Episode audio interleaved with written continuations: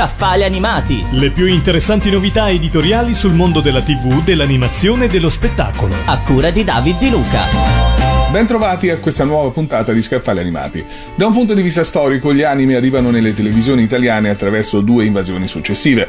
La prima va dall'apparizione delle produzioni giapponesi nella TV italiana nel 1976 fino alla loro scomparsa alla fine degli anni 80. La seconda prende le mosse dal ritorno degli anime sulle reti nazionali nei primi anni 90.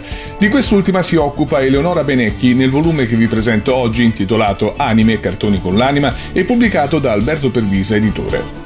Benecchi si occupa non solo della diffusione dei cartoni animati giapponesi nel nostro paese, ma tratta anche del fenomeno delle censure e degli adattamenti del prodotto anime che, è bene non dimenticarlo, è frutto di una cultura ben diversa dalla nostra. Si analizza quindi come l'anime viene proposto nella cosiddetta TV dei ragazzi all'interno di programmi Rai come Solletico o dell'allora Fininvest come Bim Bum Bam, fino allo sbarco su MTV al momento in cui questa rete ha assunto carattere generalista con un trattamento ben diverso e più adulto del genere anime, offerto in una versione più fedele all'originale.